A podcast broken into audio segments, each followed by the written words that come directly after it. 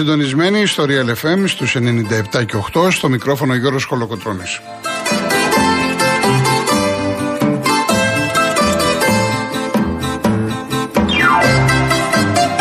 Τηλέφωνο επικοινωνίας 211-200-8200. Επαναλαμβάνω, 211-200-8200. Η κυρία Βάσκια Κούτρα είναι σήμερα στο τηλεφωνικό κέντρο. Ο κύριος Γιάννης Καραγευρέκης στη ρύθμιση του ήχου.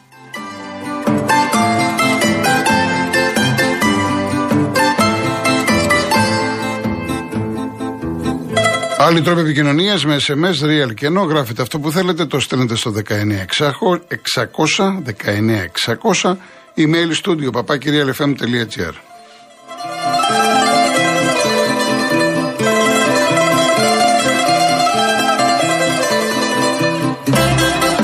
Κυρίες Δεσποινίδες και κύριοι, καλό σας μεσημέρι. Λίβερπουλ Ρεάλ απόψε. Θα μπορούσε να είναι ο τελικός, η επανάληψη του περσινού τελικού. Πολύ μεγάλο μάτς για το Champions League. Θα μου πείτε κάποιοι ότι η Liverpool δεν είναι αυτή που θα περιμέναμε, θα θέλαμε όλοι μας να δούμε και στο αγγλικό πρωτάθλημα, αλλά η Ευρώπη, το Champions League είναι μια άλλη διοργάνωση. Η Liverpool δεν πάβει να είναι μια πολύ μεγάλη φανέλα, μια μεγάλη ομάδα, μεγάλος προπονητής, μεγάλους παίχτες, μέσα στο γήπεδό της είναι ισχυρή. Απ' την άλλη έχουμε τη Βασίλισσα, τη Ρεάλ, η οποία όπως δείχνουν τα πράγματα χάνει το πρωτάθλημα στην Ισπανία γιατί η Μπαρτσελώνα έχει φύγει 8 πόντους και αυτή θέλει να πάρει ένα ακόμα πρωταθλητριών και μάλιστα μια ε, ημέρα σαν τη σημερινή η οποία είναι μαύρη για τη Ρεάλ διότι έχασε έναν από τους μεγαλύτερους παίκτες που φόρεσαν τη φανέλα της, τον Αμάνθιο. Ε, Σας έχω πει την ιστορία πώς έγινα Τσέλσι. Ε, Πιτσυρικά, εγώ ήμουν τότε 6 ετών όπου είδα το δεύτερο παιχνίδι Chelsea Real. Στο πρώτο μάτς η ε, ε, Chelsea Real 1-1 στο Καραϊσκάκι. Στο δεύτερο 2-1 η Άγγλοι ήταν το πρώτο ε, κύπελο κυπελούχων, την πρώτη ευρωπαϊκή κούπα που σήκωσαν οι Εγγλέζοι και πιτσιρικάς γι' αυτό έγινα Chelsea. Τώρα θα μου πείτε γιατί το λέω, γιατί είδα από κοντά τον Αμάνθιο, αλλά δεν μπορώ να σας πω τίποτα περισσότερο, διότι ήμουν ε, παιδί, δεν, δεν θυμάμαι πολλά πράγματα από τον αγώνα παρά τα πανηγύρια των ε, Άγγλων. Ένας ποδοσφαιριστής που πήρε έξι πρωταθλητριών, κανείς δεν το έχει καταφέρει με τη Real Madrid της. Ε, πάνω από 12-13 χρόνια φόρεσε τη φανέλα της. Μάλιστα η Real ζήτησε από την ε, Liverpool να τηρηθεί ενός λεπτού σιγή στη μνήμη του. Και ο Μίτσελ έκανε και μια συγκινητική ανάρτηση. μεταξύ άλλων έγραψε ότι εκτός τον πατέρα μου ήσουν ο μόνος που πίστεψε σε μένα ήταν μια πολύ μεγάλη προσωπικότητα για την ιστορία της ε, Real Madrid. Έτσι λοιπόν σήμερα έχουμε δύο μάτς, Liverpool Real στις 10, Κοσμοτέ 2 και υπάρχει και ένα άλλο σπουδαίο παιχνίδι στην Φραγκφούρτη ανάμεσα στην Άιντραχτ και την Νάπολη. Την Νάπολη που πάει φούλη για το καμπιονάτο στην Ιταλία, Κοσμοτέ 3 αυτό το μάτς. Σημαντικά παιχνίδια και τα δύο.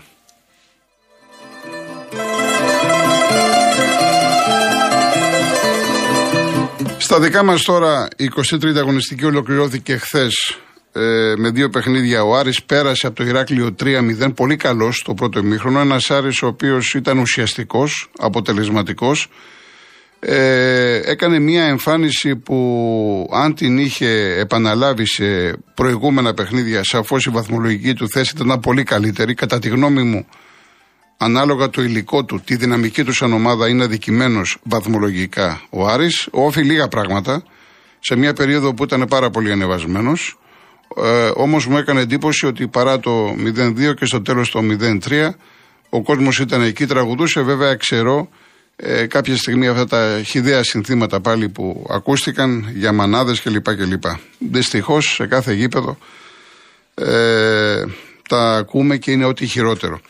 Ο Ατρόμητος κέρδισε το Λεβαδιακό 1-0. Πάντα βέβαια κυνηγάει τον Άρη. Υπάρχει και η εκκρεμότητα με το παιχνίδι με την ΑΕΚ.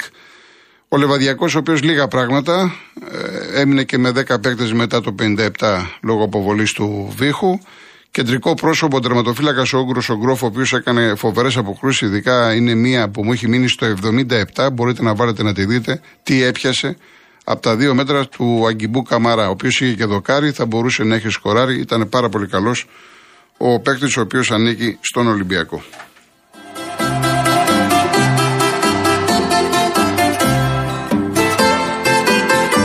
Στην επικαιρότητα έχουμε και το τέλος της συνεργασίας ανάμεσα στον Πασχετικό Παναθηναϊκό και το Ράντονιτς. Το είχαμε πει από χθες. Η συμφωνία είναι ο προπονητής, ο ξένος προπονητής να πάρει το, όλο το χρόνο το συμβόλαιό του, συν το μισό το επόμενο. Είναι αυτό που, λέγα, που λέγαμε και χθες ότι ο Παναθηναϊκός έκανε διετές συμβόλαιο. Χοντρικά κοντά στο εκατομμύριο θα πάρει, πάρα πολλά χρήματα. Ε, και βέβαια πληρώνει την κακή πορεία του Παναθηναϊκού κυρίως στην Ευρώπη, όχι ότι στην Ελλάδα πάει καλύτερα. Και μιλάμε για ένα Παναθηναϊκό που το έχουμε ξαναπεί παλιότερα. Ναι, μεν ε, δεν μιλάμε για τις άλλες εποχές του ε, Θανάση και του Παύλου, του Παύλου και του Θανάση, αλλά ο προπολογισμό ο φετινός ε, είναι 14 εκατομμύρια ευρώ. Δεν είναι λίγα τα χρήματα. Πήρε υποτίθεται καλούς παίχτε που εγώ δεν τους βλέπω. Δεν έδεσαν ποτέ με τον προπονητή. Και έτσι τώρα βλέπουμε τον Παναθηναϊκό να πηγαίνει σε μία λύση με το Σερέλι. Εδώ να ανοίξω μία παρένθεση. Ο Σερέλης ε, ήταν και πέρυσι βοηθός του Βόβορα. Ε, άφησε το Λαύριο, που ήταν πολλά χρόνια, πήγε στο Παναθηναϊκό, ξαναγύρισε στο Λαύριο που τώρα δίνει αγώνα για να σωθεί. Προσωπικά μου έκανε άσχημη εντύπωση να είσαι σε μια ομάδα που μάχεται για τη σωτηρία της, να την αφήνεις να πας σε μια άλλη ομάδα που ξέρεις ότι θα φύγεις. Είναι υπηρεσιακός προπονητής. Δεν πρόκειται να μείνει στον Παναθηναϊκό Σερέλης. Εκτός αν του έχουν υποσχεθεί ότι ξέρεις κάτι, θα πάρουμε ένα προπονητή μεγάλο και θα είσαι βοηθός του. Αλλά θα πρέπει να υπάρχει και η συμφωνία του προπονητή που θα έρθει. Κυκλοφορεί το όνομα του Λάσο, το ξέρουμε όλοι από τη Ρεάλ, ο οποίος είχε προβλήματα, ξέρετε, υγείας, ε, έφυγε από τη Ρεάλ. Ο ίδιος αισθάνεται δυνατός ότι μπορεί να ξαναδουλέψει. Το θέμα δεν είναι αν θα έρθει ο Λάσο, το θέμα είναι ότι ο προπονητής που θα έρθει στον Παναθηναϊκό, κατά τη γνώμη μου την ταπεινή, πρέπει να συνάδει με το όνομα του Παναθηναϊκού. Μιας ομάδας που έχει πάρει έξι πρωταθλητριών. Να του πάρουν τους κατάλληλους παίκτες και ο Παναθηναϊκός να γίνει αυτός που ήταν και να μην επιτρέπει σε κανέναν να αμφισβητεί το τι έχει πετύχει στην Ελλάδα, το τι έχει πετύχει στο εξωτερικό. Διότι ο Παναθηναϊκός είναι μια πάρα πολύ μεγάλη ομάδα. Το αν τα, τα δύο-τρία τελευταία χρόνια δεν πάει καλά δεν σημαίνει ότι χάνει τη λάμψη της. Αυτό ισχύει για όλες τις μεγάλες ομάδες.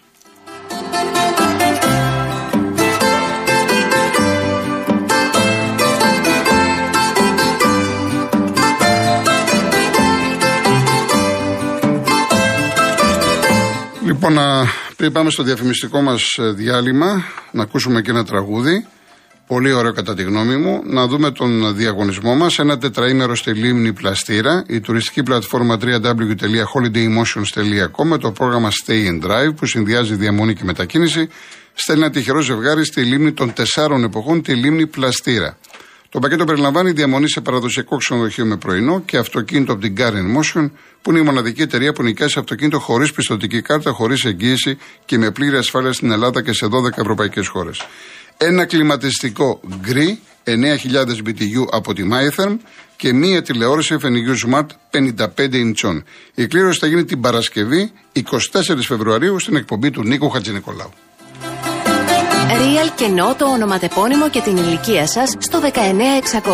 Ο ακροατής που θα κληρωθεί και θα απαντήσει σωστά θα κερδίσει το δώρο. MediaTel 1,36 ευρώ ανά SMS με ΦΠΑ και τέλος κινητής τηλεφωνίας όπου ισχύει. Γραμμή παραπώνων 214 214 8020. Δώστε την συγκατάθεσή σας για την επεξεργασία των προσωπικών σας δεδομένων μπαίνοντας στο σύνδεσμο που θα σας σταλεί στο απαντητικό μήνυμα. Αρμόδιος ρυθμιστής ΕΕΠ. Η συμμετοχή επιτρέπεται μόνο σε άτομα άτομα άνω των 18 ετών. Η συχνή συμμετοχή ενέχει κινδύνου εθισμού και απώλειας περιουσίας. Γραμμή στήριξης και θεά Α.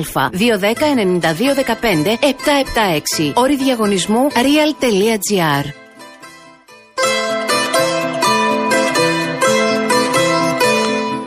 Θα ακούσουμε τώρα ένα πάρα πολύ ωραίο τραγούδι κατά τη γνώμη μου που το έχει γράψει ο Αλέξης ο Αλεξάνδρου, μουσική του Χρήστου του Νικολόπουλου, το τραγουδά ο Μανώλης Ολιδάκης. Ξημέρωμα 1η Ιανουαρίου 2000 μετά Χριστόν.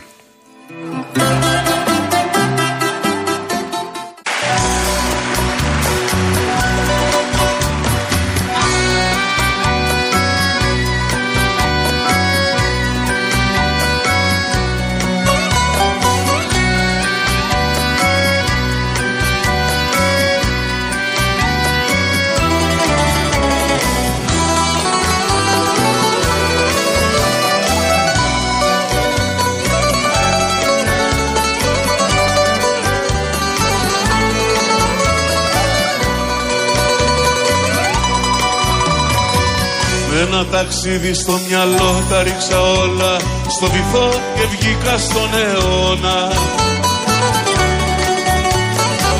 Λευκό πανάκι η καρδιά και το κορμάκι μου μπροστά Γυμνό σε μια χοργόνα Καπετάνιος ο καημός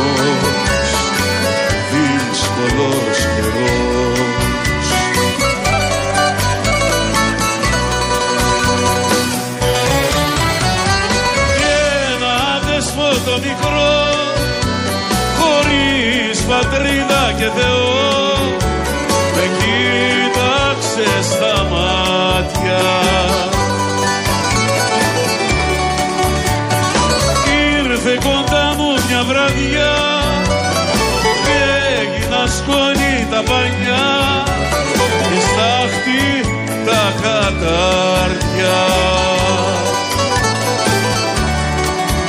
Καπετάνιος ο καημός δύσκολος καιρός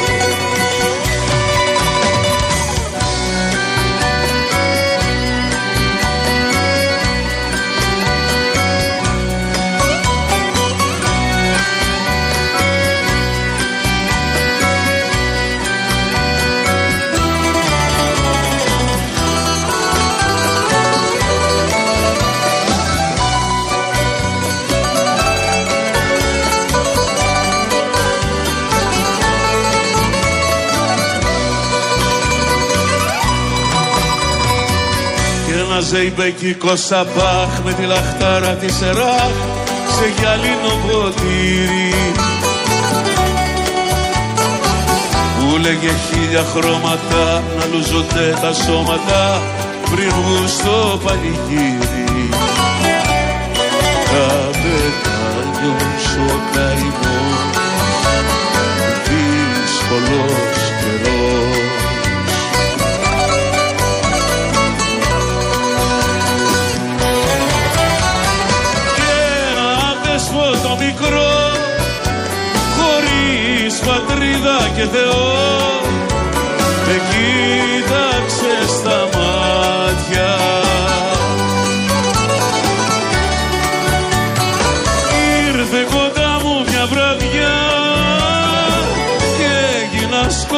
τα πανιά και στάχτη τα κατάρτια. Καπετάνιος ο καημός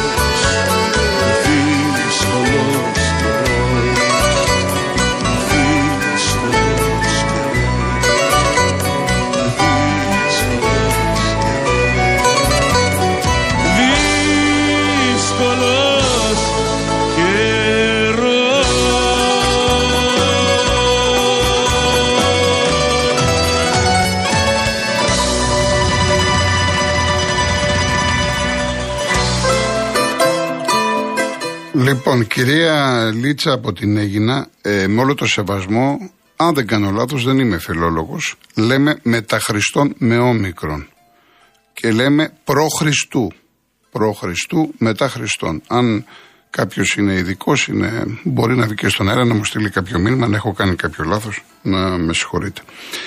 Λοιπόν, ε, δεν μιλήσαμε καθόλου χθες για Παναθηναϊκό Ολυμπιακό, γιατί πιάσαμε τον Τέρμπι Πάο ΚΑΕΚ. Λογικό είναι και πολλά είχα να πω ακόμα. Επίσης, να πω στο Χρήστο από το Περιστέρι, ε, κανένας Ντέμις δεν δικαιώνει εμένα. Δηλαδή, δεν θα πω ότι με δικαίωσε ή δεν με δικαίωσε. Ο κάθε άνθρωπος έχει την άποψή του. Για όσους δεν ξέρουν, ο Ντέμις είπε χθες ότι δεν υπάρχει κόκκινη κάρτα, ούτε στη μία φάση ούτε στην άλλη, ότι έπρεπε και ο Λιβέρια να πάρει κίτρινη. Αλλά από εκεί και πέρα είχαμε μια διαφορετική προσέγγιση όσον αφορά την εικόνα της ΑΕΚ. Ο Ντέμις μίλησε με τα καλύτερα λόγια για την ΑΕΚ. Του άρεσε πολύ. Ε, εμένα δεν μου άρεσε όπως την είδα και εξήγησα τους λόγους, να μην επανέρχομαι. Λοιπόν, να πάμε στον Παναθηναϊκό. Ο Παναθηναϊκός ο οποίος ε, εμένα μου άρεσε αυτό που είδα το Σάββατο. Είδα μια ομάδα με, με φρέσκια, με επιθετική διάθεση ήταν πολύ επιδραστικός ο Μαντσίνης στο παιχνίδι και νομίζω ότι αυτό το παιδί θα βοηθήσει τον Παναθηναϊκό και στην τελική ευθεία του πρωταθλήματος και του χρόνου. Είδα έναν πολύ αλλαγμένο προς το καλύτερο Παλάσιος. Δεν έχει σημασία αν ο Παναθυναϊκό σκόραρε αργά, ήρθε 2-0 κλπ. κλπ. Μπορούσε να έχει έρθει 4-5-0. Το Βόλο τον έπαιξε μονότερμα. Και για να πω για το Βόλο ότι η εικόνα που βλέπουμε εδώ και πάρα πολύ καιρό δεν συνάδει με τη βαθμολογική του θέση. Δεν είναι δηλαδή ομάδα να φιγουράρει στην πέμπτη θέση, να είναι στην εξάδα. Δεν το δικαιούται, δεν του αξίζει του Βόλου. Ο Παναθηναϊκός λοιπόν ήταν πολύ καλός, επιθετικός, είχε ένα πλουραλισμό στο παιχνίδι του. Δεν έπαιζε μόνο δεξιά ή μόνο από αριστερά. Έπαιξε και από τα άκρα, έπαιξε και από, τα, από τον άξονα, βοήθησε πολύ και ο Κουρμπέλης. Γενικά ένας Παναθηναϊκός ο οποίος έδειξε οριμότητα. Μια ομάδα η οποία λες είναι η συνέχεια της ομάδας του πρώτου γύρου. Και αυτό είναι σημαντικό διότι ήταν ένα ακόμα παιχνίδι το οποίο το κέρδισε, το οποίο έδειξε στοιχεία καλά και δεν ξέρω αν το έχει ξεπεράσει, αν έχει ξεπεράσει την κρίση κλπ. Η εικόνα του ήταν καλή. Θα το δούμε το Σάββατο που παίζει με τον Ολυμπιακό και μου ζητάτε τώρα προγνωστικά κλπ. Είναι ακόμα τρίτη, έχουμε μέρες να τα πούμε. Είναι ένα παιχνίδι που δεν θα κρίνει τον ποταλητή, είναι κομβικό μάτς. Ο δε Ολυμπιακός, όπως σωστά είπε ένας κύριος που πήρε χθες τηλέφωνο, νομίζω ο κύριος Δημήτρης από, το ταξί, αν, αν θυμάμαι καλά, ότι ναι, μεν είχε τα τρία γκολ, είχε τρία δοκάρια, είχε μια τετραπλή ευκαιρία. Εντάξει, στο δεύτερο μήχρονο, αλλά στην αρχή του μάτς ο Ολυμπιακός είπαμε ότι μπήκε light, έχασε πολλές μονομαχίες. Η Λαμία θα μπορούσε να έχει προηγηθεί και, και δοκάρι με τον Τζανδάρη. Γενικά είναι κάπου λογικό, αν θέλετε. Διότι δεν είναι όπως ο Παναδημαϊκός που έχει μια σταθερή ομάδα και θα κάνει μία-δύο αλλαγές. Εδώ ο Μπίτσελ αλλάζει πολλά πράγματα. Εδώ ξαφνικά ο έχει είχε να παίξει τόσο καιρό. Μπάκι είναι ο Μπά τώρα ε, πίσω. Δεν έπαιξε ο Χάμες, δεν έπαιξε ο Εμβιλά. Όταν λοιπόν βγάζει, βγάζεις παίκτες και βάζεις άλλους, λογικό είναι να απορριθμίζεται η ομάδα. Για να, για να πάει καλά μια ομάδα να παίζει σταθερά, ε, θα πρέπει να έχει ρυθμό. Τουλάχιστον να είναι 8-9 παίχτες να παίζουν συνέχεια. Να ξέρουν ένα στο παιχνίδι του άλλου. Όταν λοιπόν μια ομάδα συνέχεια κάνει αλλαγές, λογικό είναι να απορριθμίζεται να μην έχει τα ίδια πατήματα, να μην έχει την ίδια ένταση. Ο Ολυμπιακός λοιπόν στη Λαμία δεν έπαιξε με ένταση. Και φυσικά αυτό είναι ένα τελείως διαφορετικό μάτς από αυτό που θα δούμε το Σάββατο. Το Σάββατο θα δούμε έναν Ολυμπιακό ο οποίος θα προσπαθήσει να βγει με το μαχαίρι στα δόντια. Και το ίδιο και ο Παναθηναϊκός, διότι έχει τεράστια βαθμολογική σημασία αυτός ο αγώνας. Γιατί έχει, διότι αν ο Παναθηναϊκός κερδίσει, και τώρα είναι πέντε ε, διαφορά, θα πάει στους 8. Είναι πολύ δύσκολο για τον Ολυμπιακό να το γυρίσει 8 βαθμούς. Αν ο Ολυμπιακός κερδίσει, θα τον πάει στους δύο πόντους. Ουσιαστικά μαζί η παρείτσα είναι. Και έχουμε τόσα ντέρμπι. Θα μου πείτε ο Ολυμπιακός δεν έχει κερδίσει ντέρμπι. Εντάξει. Μπορεί να μην έχει κερδίσει και να κερδίσει αυτό. Δεν το ξέρουμε. Θα το δούμε το Σάββατο. Αλλά αυτό που μας ενδιαφέρει είναι από τη μία ένας Παναθηναϊκός να ανεβαίνει και απ' την άλλη έχουμε έναν Ολυμπιακό που ναι, μεν δεν σε τρελαίνει με την απόδοσή του. Είχε και αυτή την τριάρα από την άκρη στο κύπελο, αλλά δεν πάει στο ποτάρτημα να είναι μετά τον Πάοκ δεν έχει ξαναχάσει. Μιλάμε τώρα για 15 μάτς, 10 νίκες και 5 ισοπαλίες. Δεν στην περιφέρεια. Είναι 4,5 χρόνια ήττο. Αυτό λέει πολλά πράγματα. Λοιπόν, πάμε στις διαφημίσεις μας, ειδήσεις και επιστρέφουμε.